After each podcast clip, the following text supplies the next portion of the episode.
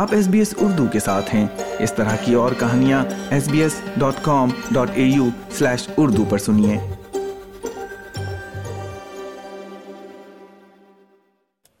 سامعین، آپ سب نے گلوبل ٹیلنٹ انٹرنیشنل ویزا کا نام تو سنا ہوگا، لیکن عموماً اس ویزا کا تعلق ان لوگوں سے بتایا جاتا ہے جنہوں نے یا تو پی ایچ ڈی کی ہوتی ہے یا پھر ان کا تعلق اکیڈیمکس سے ہوتا ہے۔ لیکن آج ہمارے ساتھ ایک ایسے شخص موجود ہیں جن کا نہ تو پی ایچ ڈی سے کوئی تعلق ہے اور نہ ہی اکیڈیمک سے۔ تو آخر انہوں نے گلوبل ٹیلنٹ انٹرنیشنل ویزا کیسے حاصل کیا؟ ہمارے ساتھ آج موجود ہیں رانا عدیل۔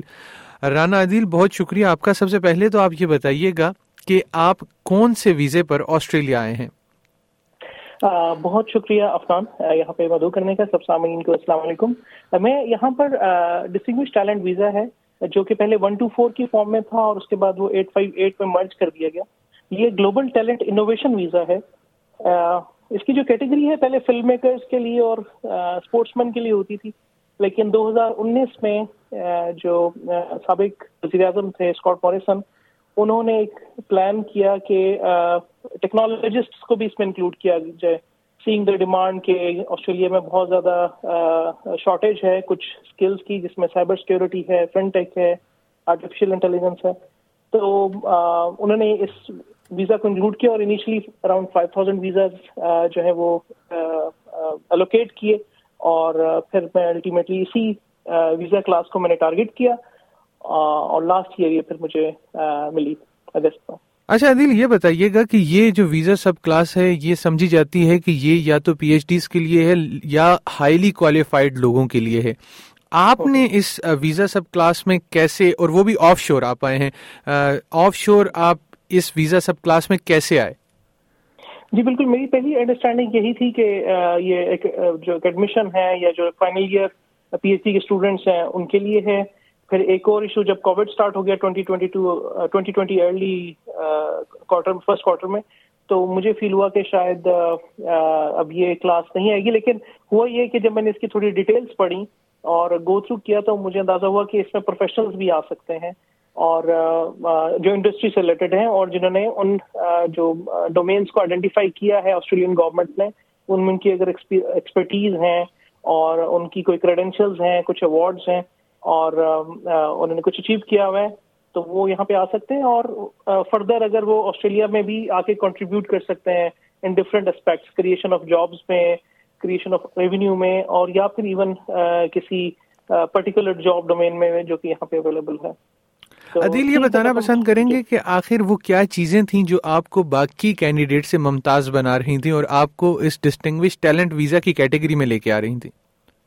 جی مجھے جو فیل ہوتا ہے، کیونکہ میں ساتھ کافی لوگ کام کرتے ہیں کولیگس ہیں، میں بیسیکلی یہاں پر مڈل ایسٹ سے موو ہوا، میرا پاکستان کا بھی ایکسپیرینس تھا ملیشیا کا بھی تھا، اور لیٹلی میں سعودی عرب میں جاب کر رہا تھا، اور وہاں سے میں موو ہوا، تو میں دیکھتا ہوں کہ میرے ساتھ کے کولیگس میرے جیسی اسکلس کے ساتھ، مجھ سے بہتر اسکلس کے ساتھ وہاں پہ موجود ہیں۔ میں جس چیز کو سمجھتا ہوں کہ وہ اس ویزا کلاس کو ٹارگیٹ کرنے میں کافی اس نے فائدہ دیا۔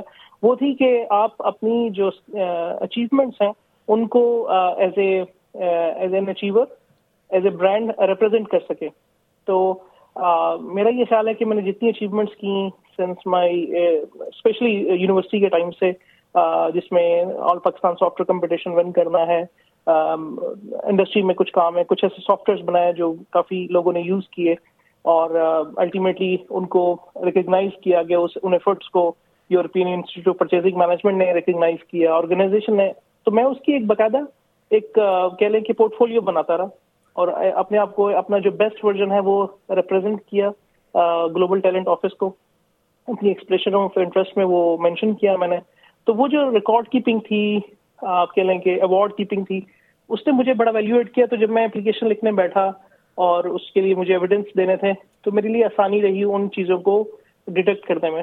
ہوتا یہ ہے کہ ہم لوگ جب کوئی اچیو کرتے ہیں ایون میں آپ کو ایک ایگزامپل دیتا ہوں کہ میں نے کچھ والنٹیئر کام کیا افغان ریفیوجیز کے لیے۔ پاکستان کا ایک چھوٹا سا وزٹ تھا اور اس میں انہوں نے مجھے انوائٹ کیا۔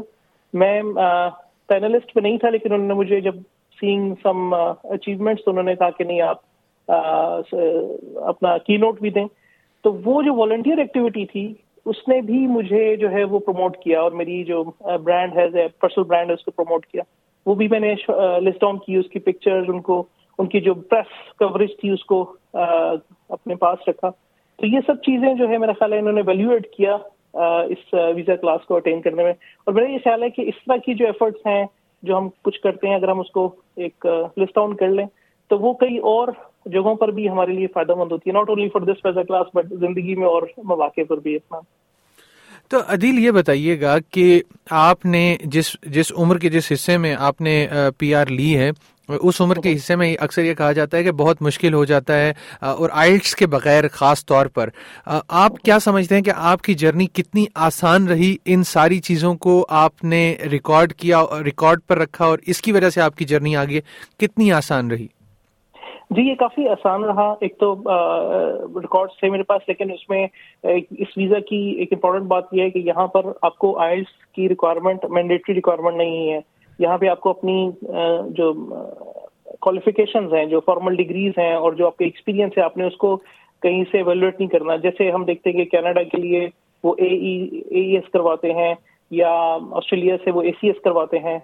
تو اس طرح کی سوری کینیڈا سے ڈبلو ای ایس کرواتے ہیں یہاں سے اے سی ایس ہوتا ہے۔ تو اس طرح کی باڈیز کے پاس آپ نے نہیں جانا اور آپ نے انہیں نہیں کہنا کہ بھائی ہمیں آپ اپروو کریں ٹو اپلائی اور پھر ایک پوائنٹ سسٹم بنتا ہے اور آپ نے صحیح کہا، میری جو ایج ہے، میں مڈ فورٹیز میں ہوں ارلی فورٹیز میں فورٹی تھری ایئرس کا ہوں، تو مجھے لگ رہا تھا کہ آفٹر فورٹی میرے لیے اب اس کلاس میں جانا مشکل ہے کیونکہ میرے پوائنٹس اتنے نہیں بنیں گے ڈیو ٹو ایج لیکن اس ویزا کلاس میں نہ آئلس کی ضرورت تھی۔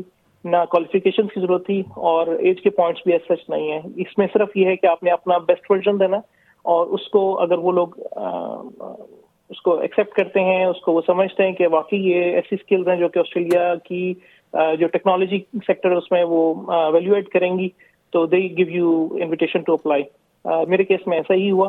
اور میں واقعی سمجھ رہا ہوں کہ جب میں نے جیسے اپنے پہلے کوشچن کیا کہ میں واقعی نہیں اب سمجھ رہا تھا پچھلے تین چار سال سے کہ اب میں کوئی امیگریشن کے لیے جا سکوں گا، تو میں مڈل ایسٹ میں اور پھر پاکستان میں ہی اپنی چیزیں دیکھ رہا تھا جو کہ ابھی بھی ظاہر ہے میرے کانٹیکٹس ہیں، پاکستان میں بھی میری کچھ وینچر چل رہے ہیں۔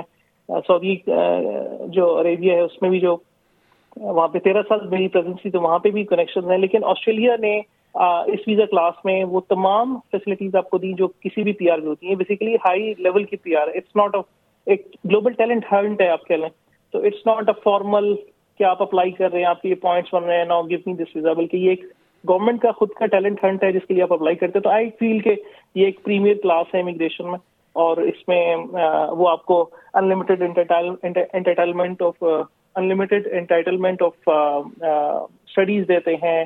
بزنس دیتے ہیں اور جابس دیتے ہیں تو اور فیملی کے ساتھ دیتے ہیں۔ تو میرا خیال ہے کہ یہ ایک کافی بہتر اپروچ رہی اس ایج کے اس لیول پہ اس کو اٹینڈ کرنے کی۔ اچھا عدیل یہ بتائیے گا کہ جیسے آپ نے اس ویزا سب کلاس کے بارے میں بتایا تو آپ کا تجربہ کیا رہا؟ کتنے عرصے میں آپ اس سارے جو پروسیس ہے اس کو مکمل کرنے میں کامیاب رہے؟ جی مجھے میں نے جب اس کی ایکسپریشن آف انٹرسٹ سبمٹ کرائی تھی تو ود ان فورٹین ڈیز مجھے جو ہے اس کا آئی ٹی اے آ گیا تھا۔ اور اس کے بعد پھر میں نے جب آئی ٹی آنے کے بعد جب میں نے اس کا ویزا اپلائی کیا تو مجھے تقریباً ففٹی سکس ڈیز لگے تھے۔ اس میں ان کے کچھ کوشچنس بھی آئے تھے جیسے پولیس سرٹیفکیٹ اور ہیلتھ سرٹیفکیٹ تو مجھے واپس دوبارہ بھجوانے پڑے، جو اپلیکیشن میرے پاس رہی۔